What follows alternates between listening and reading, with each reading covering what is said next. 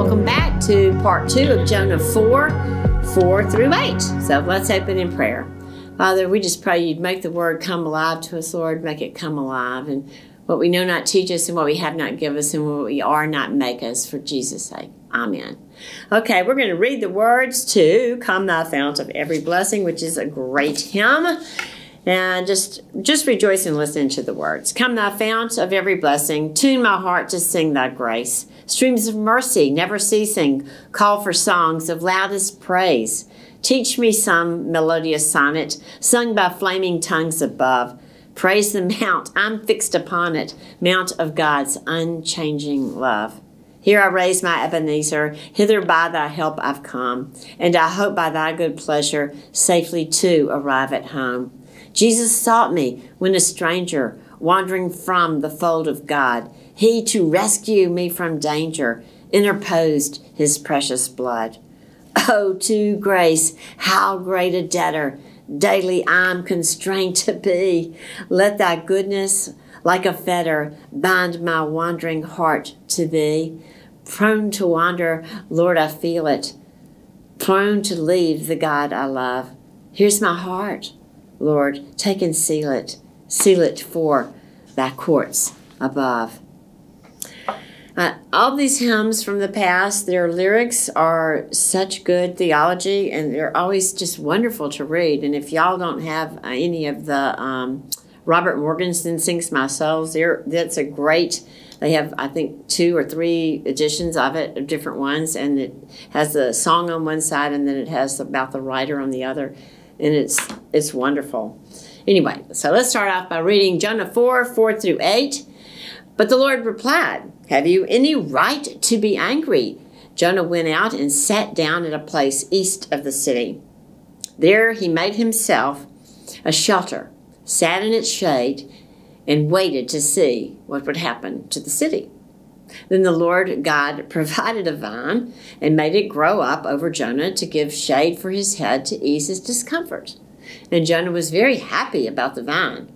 But at dawn the next day, God provided a worm, which chewed the vine so that it withered.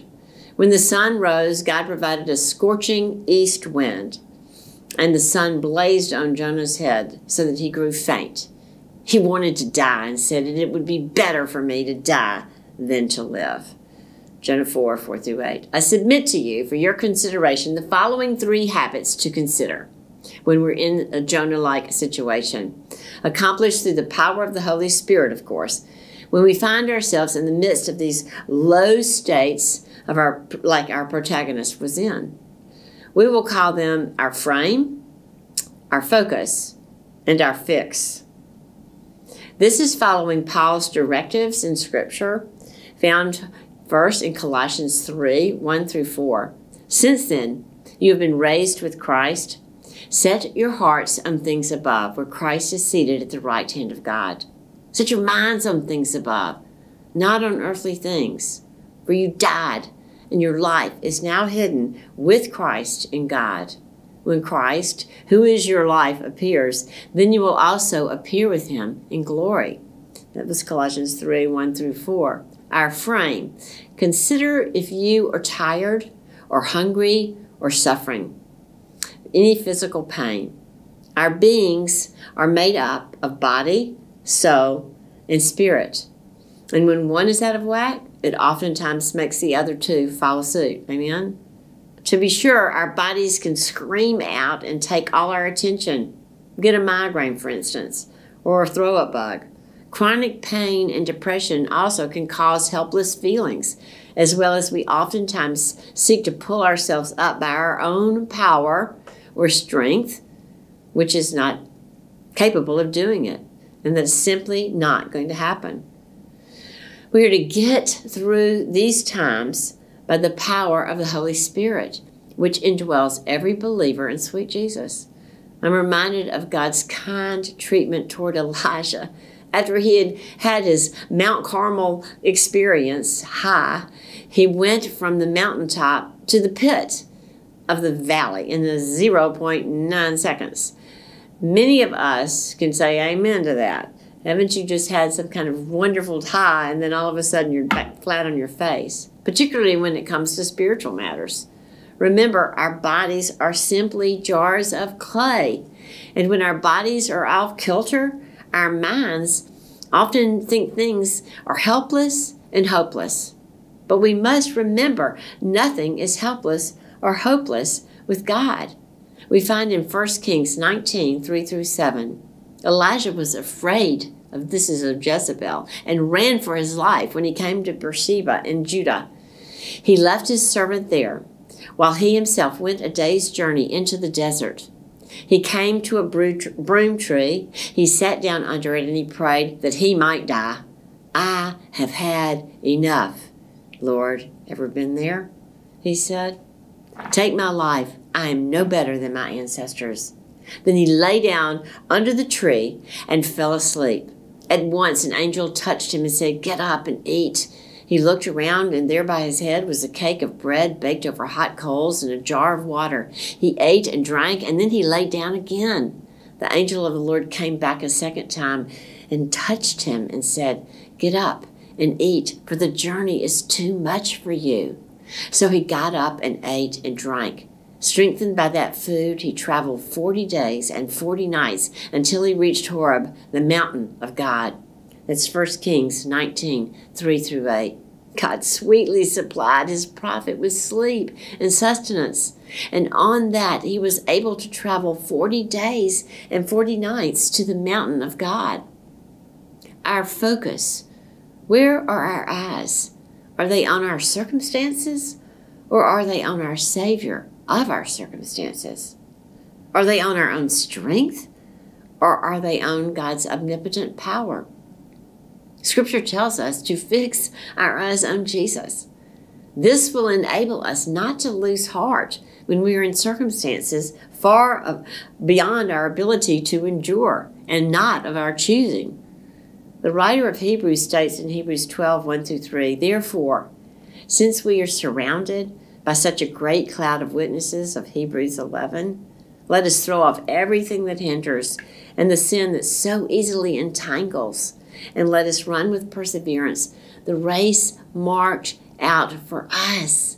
Let us fix our eyes on Jesus, the author and perfecter of our faith, who for the joy set before him endured the cross, scorning its shame, and sat down at the right hand of the throne of God.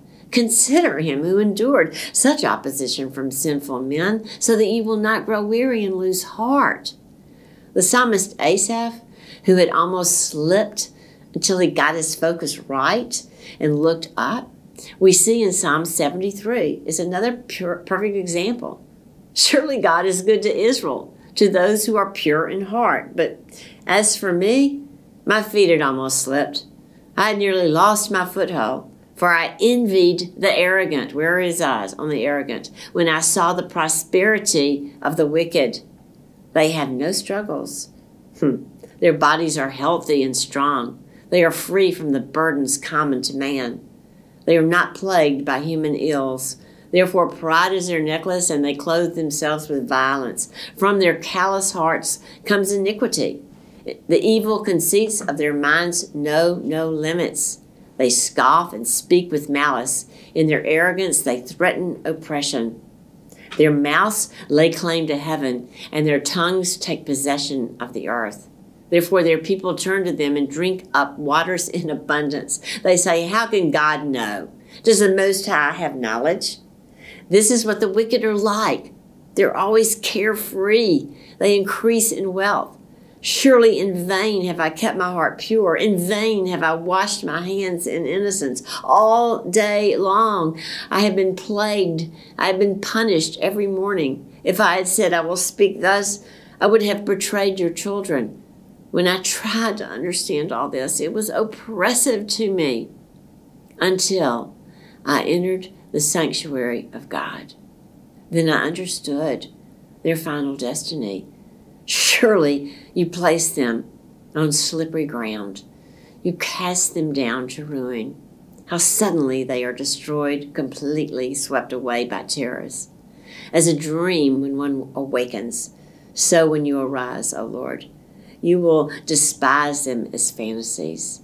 When my heart was grieved and my spirit embittered, I was senseless and ignorant. I was a brute beast before you. Yet I am always with you. You hold me by my right hand. You guide me with your counsel, and afterwards you will take me into glory. Whom have I in heaven but you? And earth has nothing I desire besides you. My flesh and my heart may fail, but God is the strength of my heart and my portion forever. Those who are far from you will perish. You destroy all who are unfaithful to you. But God, but as for me, it is good to be near God. I have made the sovereign Lord my refuge. I will tell of all your deeds. That's Psalm 73, the Psalm of Asaph 1 through 28. I'm going to read to you, it's a thing by John Bloom. It's called Leave uh, Behind the Weariness of Bitterness. And it is weariness, for amen. The gears of God's justice sometimes grind slowly, so slowly that we may not even notice them turning during our brief sojourn on earth.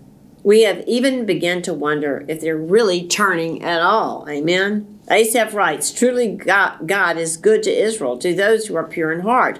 But, dot, dot, dot, but what? But Asaph had really struggled to believe that. Amen. His biblical theology and history told him God is good and God is just. But as he looked on the way things evidently operated in the real world around him, Asaph read a different narrative. He watched unashamed, unashamedly wicked people prosper, seeming to avoid the hardships most of humanity is subject to. He watched them violently oppress others without God seeming to lift a finger to stop it or protect the oppressed. He watched them in their luxuriant ease blaspheme God with apparent impunity. Like many suffering Christians today, he watched while the godless flourished. Hard on those he loves? Meanwhile, when Asaph looked at his own experience, he couldn't help wondering why in the world he was fighting so hard to keep his heart clean and his hands innocent, only to find himself stricken and rebuked by God every morning. What's with that? Hard on those who love him and seemingly easy on those who hate him? That looks a lot like turning justice on its head.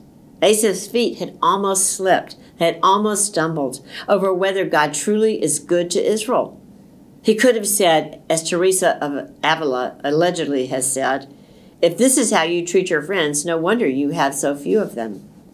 Thus, Asaph is endeared to us, an ancient friend who understands our predicaments. He understands the hard experiences of living in what can look and feel like a world of inverted justice. When bitterness takes root, we know deep down God can't approve of this inversion.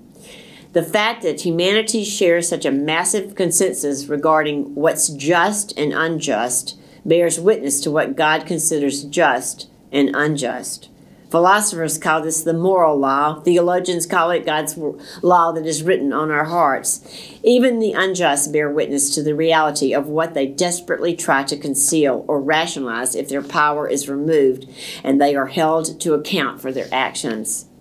But when they aren't held to account, when they do as they unjustly and wickedly please, and God does not intervene, we try hard to understand. And like Asaph, we find it a wearisome task. We can become pricked at heart and embittered in soul. Here's the real danger the indignance we feel towards injustice. The way we're supposed to feel towards injustice can metastasize into bitterness in our souls toward God and his apparent lack of concern and willingness to take action against injustice. This can turn us brutish and ignorant, leading us to fall away from God or to distort his word into saying what it does not say, because in our lack of faith we cannot bear it. Few things drive us to twist the scriptures like the problem we have with evil and the pain it can cause to us and those we love. This is a root bearing poisonous and bitter fruit, as Deuteronomy says, that defiles many, as Hebrew warns us in Hebrews 12 15, a bitter root that grows up and defiles many. So, what do we do when, like Asaph, our hearts are pricked and we feel the bitterness in our soul that makes us question if God really sees, if He cares, if He's really in control, if He really exists? The remedy God provides us against the brutish ignorance of unbelief is simple, but it is profound and it is pervasive. Trust in the Lord with all your heart and do not lean on your own understanding. In all your ways, acknowledge him, and he will make your path straight. Be not wise in your own eyes. Fear the Lord and turn away from evil. It will be healing to your flesh and refreshment to your bones. This can sound so trite, so cliche, when what we want from God is answers and more immediately action. This is not cliche. This is the Bible, all of it. The Bible is God's book of justice. The whole thing is about God's justice, about His ultimately making every wrong right and exhaustively settling every account of every moral agent, visible and invisible to us that has ever perpetrated even the smallest injustice. Nothing will be missed, for God will by no means clear the guilty without fully satisfying his holy, righteous law, the one to which all our consciences bear witness. God is working with a timetable towards this end that is long, and our lives are short. We may not see the justice needle move much during our time under the sun, that does not mean it all that it is not relentlessly and fearfully moving toward the terrible, unfathomable destruction of evil. It will come. We must trust Him with all our hearts and not lean on our very limited perspectives and understandings of the real world. If the catastrophe of Eden teaches us anything, it teaches us that we are all ill equipped to manage the knowledge of good and evil. The bitterness of soul that Asaph describes is a warning that it is time to hand God back the fruit before it bears something poisonous and bitter in us. If the eucatastrophe of the cross of Jesus teaches us anything, it teaches us that God does not take injustice lightly. It cost him the death of his son. That is, he is, in fact, willing to go to extremes we would never imagine in order to fully settle accounts. At the cross, God's righteous unwillingness to clear the unjust kisses his righteous desire to pardon the repentant unjust and be at peace with them. Praise him. It is the miraculous moment when the righteous judge takes upon himself our unrighteousness, paying for it in full that we might become his righteousness. It is a place where God becomes both just and the justifier of the unjust ones who put their faith fully in Jesus. This is how God treats his friends. He gives his only Son for them in order to give them eternal life. It is God, it is this God, and the remembrance of his mercy foreshadowed in the old covenant that Asaph went when he went into the sanctuary of God recognized. Then his perspective on justice changed. He saw the long term end of the short lived, unrepentant wicked. And that's what we need to see too. God was not inattentive or inactive as they brazenly oppressed and blasphemed. Truly, you set them in slippery places. You make them fall to ruin how they are destroyed in a moment, swept utterly away by terrors, like a dream when one awakes. O oh Lord, when you rouse yourself, you despise them as phantoms. He saw the mercy in his being stricken and rebuked, for it was this very discipline that kept him from going astray. And he saw an approaching judgment upon those who were not being led to repentance by the kindness of God. He remembered the long term end of his short lived afflictions. You guide me with your counsel, and afterward you will take me into glory. The same hope the Apostle Paul expressed. And when Asaph grew, gave up his weary, wearisome task of trying to understand how God can let injustice and evil persist, and instead trusted God with all his heart, the bitterness left him. And out of the healing and refreshment he experienced, he exclaimed, Whom have I in heaven but you? And there is nothing on earth that I desire besides you. My flesh and my heart may fail, but God is the strength of my heart and my portion forever. Our fix. What do we do? What do we dwell on when we are in a Jonah state of mind? Our circumstances or on God? What do we fix our minds on? Is it our problems? How we can get rid of what we do not want or get what we want? Do we fix our eyes on our own purposes and plans or on God's perfect truth and will? Often in our distress, we need to be reeled in and reminded of the simple yet profound truths of God's Word. The promises of Scripture serve as a balm to the weary soul and as the sweetness of honey to the mouth. To, re- to be reminded that God loves us, that He cares for us, that He is molding us into the image of His Son, that He knows the intensity of the heat, and that He sustains us and He keeps us standing even during the fiercest storms. All calm the weariest of souls. Jeremiah wrote in Jeremiah 15 5 through 8, This is what the Lord said Cursed is the one who trusts in man, um, who depends on flesh for his strength, and whose heart turns away from the Lord. He will be like a bush in the wastelands. He will not see prosperity when it comes. He will dwell in the parched places of the desert, in a salt land where no one lives. But blessed is the man who trusts in the Lord, whose confidence is in him. He will be like a tree planted by the water that sends out its roots by the stream. It does not fear when heat comes. Its leaves are always green. It has no weary worries in a year of, dra- of drought and never fails to bear fruit. Never. It's Jeremiah 17, 5 through 8. He also adds in Jeremiah 29, 11 through 14, For I know the plans I have for you, declares the Lord. I know them. Plans to prosper you and not to harm you. Plans to give you hope in the future. Then you will call upon me and come and pray to me, and, listen, and I will listen to you. You will seek me and find me. When you seek me with all your heart, I will be found by you, declares the Lord, and will bring you back from captivity. We would do well to have some go to verses stored in our hearts for times when we get overrun with emotions and pain and heartache. It's invaluable. The Holy Spirit brings these truths back to light. As Jesus has promised, we will have tribulations, not if. God lovingly wants to care for his children, especially in the wilderness of our lives.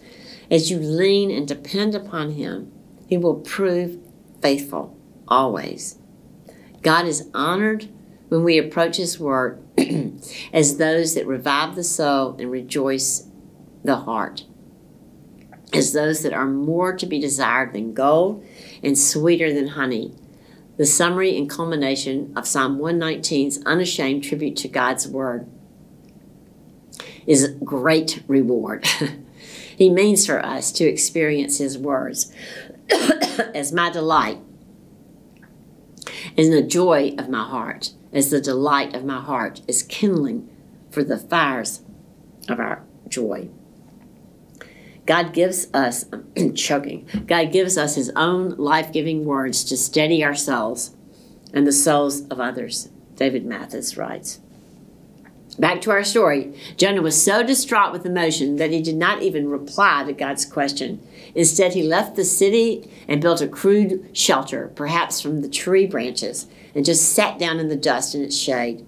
This was apparently giving Jonah a clear vantage point of the city. Perhaps he was hoping that God would answer his plea and judge the city anyway.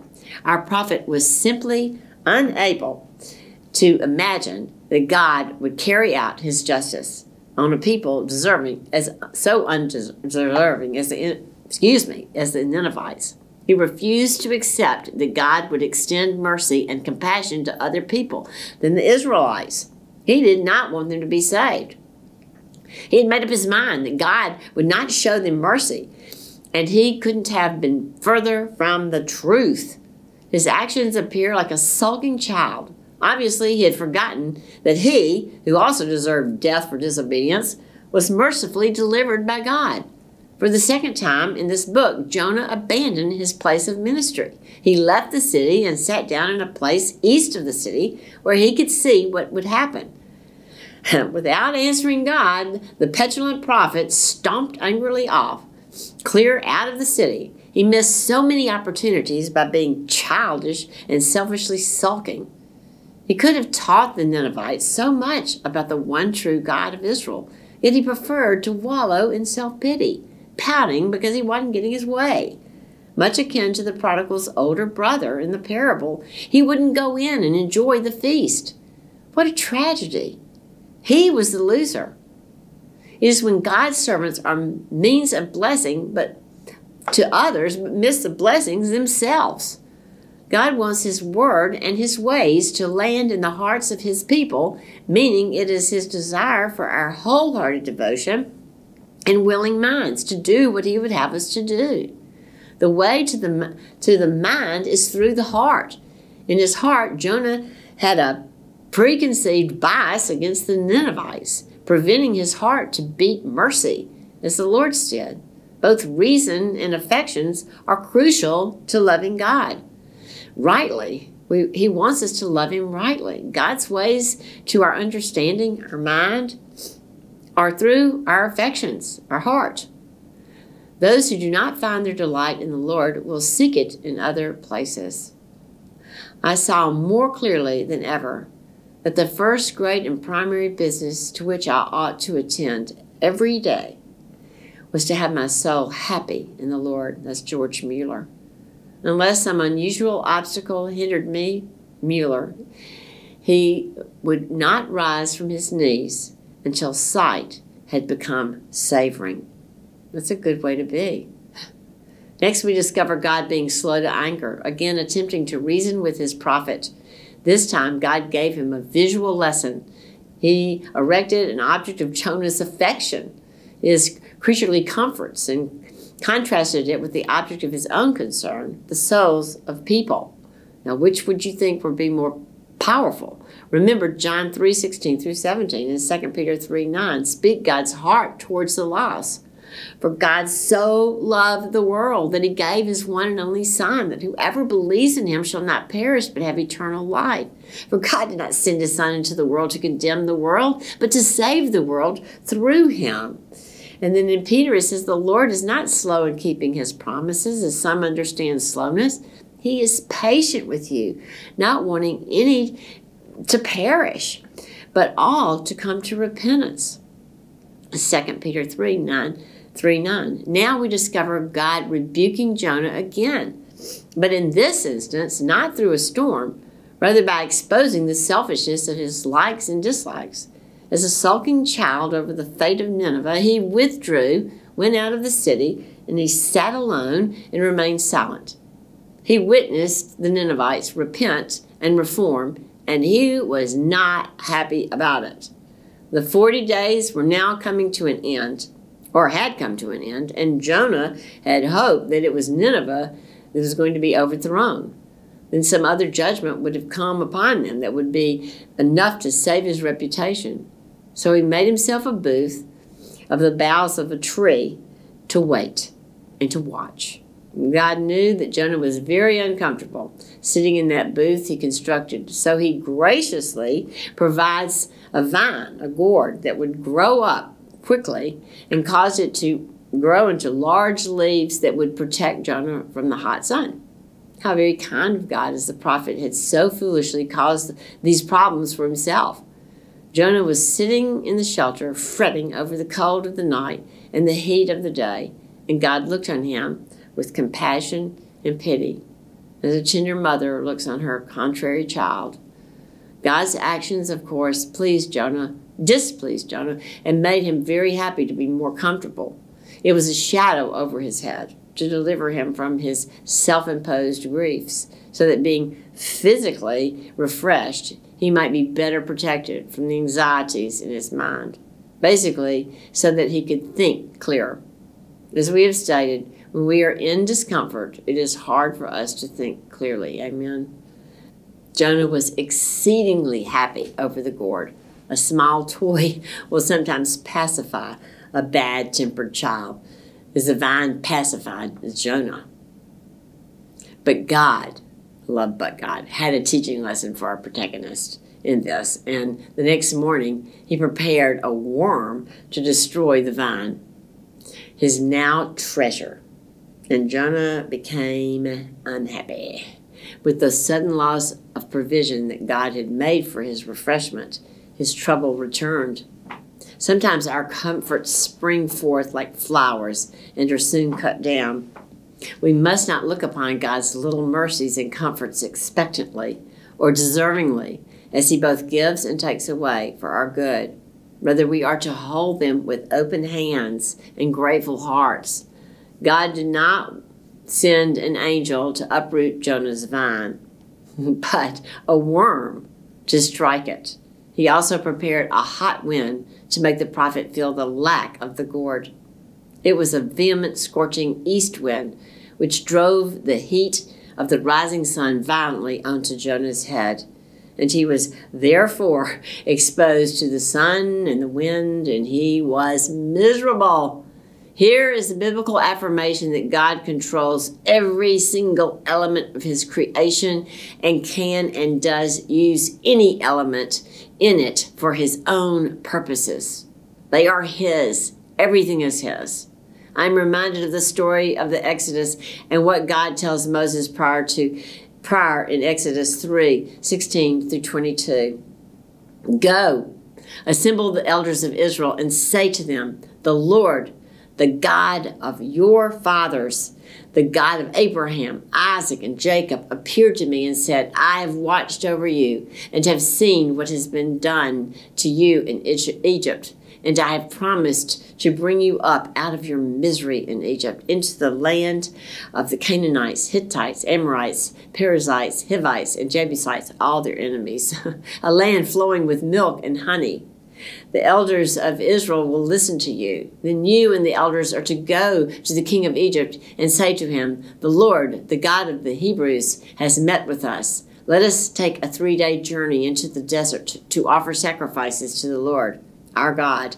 But I know, God is speaking, that the king of Egypt will not let you go unless a mighty hand compels him. So I will stretch out my hand and strike the Egyptians with all the wonders that I will perform among them. After that, he will let you go and I will make the Egyptians favorably disposed toward this people, so that when you leave, you will not go empty handed. Every woman is to ask her neighbor and any woman living in her house for articles of silver and gold and for clothing, which you will put on your sons and daughters. And so you will plunder the Egyptians. And it went down just as God said. Of course it did. The combination of the hot sun and the smothering desert wind made our protagonist want to die even more. It appears that those who love to complain should never be left without something to complain about. That their foolishness may be revealed and corrected, and if possible, healed. Ironically, Jonah was selfishly glad for his own comfort, but not for the Ninevites' relief from judgment. As he had done in the depths of the sea, God was reminding Jonah of what it was like to be lost, what it was like to be helpless, hopeless, and miserable. Jonah was experiencing a taste of hell as he sat and watched the city. He who so foolishly caused problems for his own self was now wanting to die. Again, the prophet was so discomforted. First, by Nineveh's repentance, and now by the loss of the shade from the vine, that he was ready just to give it all up. A simple test of character for us is to ask ourselves what makes me happy? What makes me angry? What makes me want to give up? Jonah was a double minded man, unstable in all his ways, James 1 8 tells us. One minute he's preaching God's word, but the next minute he's disobeying it and fleeing his post of duty and stomping off and sulking. While inside the great fish, he prayed to be delivered, But now he asked the Lord to kill him. He called to the city to repentance, but he wouldn't repent himself. He was more concerned about creature comforts than he was about winning the lost, about his reputation over the salvation of others. Ironically, the great fish, Ninevites, the vine, the worm, and the wind have all obeyed Jonah. Uh, excuse me, have all obeyed God, but Jonah, his prophet, still refuses to obey. And he has the most to gain. Let's close in prayer. Father, help us not to, to do this. Help us to follow hard after you and to walk in obedience to your will. Lord, I just thank you for your word. I thank you that we can take these truths and apply them to our lives so that we won't have to walk through these these situations that we can we can learn from them rather than to experience them on a field trip, Lord. I thank you, Lord, for your love and I thank you for your word. I would have perished in my afflictions had it not been for your word. And Father, I just pray that you would ta- help us to take it to heart and be a changed people for your glory and our good. In Jesus' name, amen.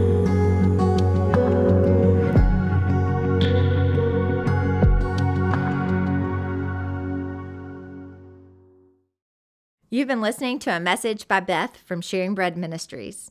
You're welcome to pass this message along to others, but please do not charge for it or alter it in any way without the written permission from Sharing Bread. This content has been provided to you free of charge by the generous supporters of Sharing Bread. For additional information on Sharing Bread, you can look for us online at sharing-bread.com. You can find Bible teachings for adults and kids, links to podcasts, and other resources to help you grow in the Lord. Again, that website is sharing bread.com. You can also follow us on Facebook and Instagram to stay in touch with Sharing Bread. Sharing Bread, laboring to grow up families in Christ.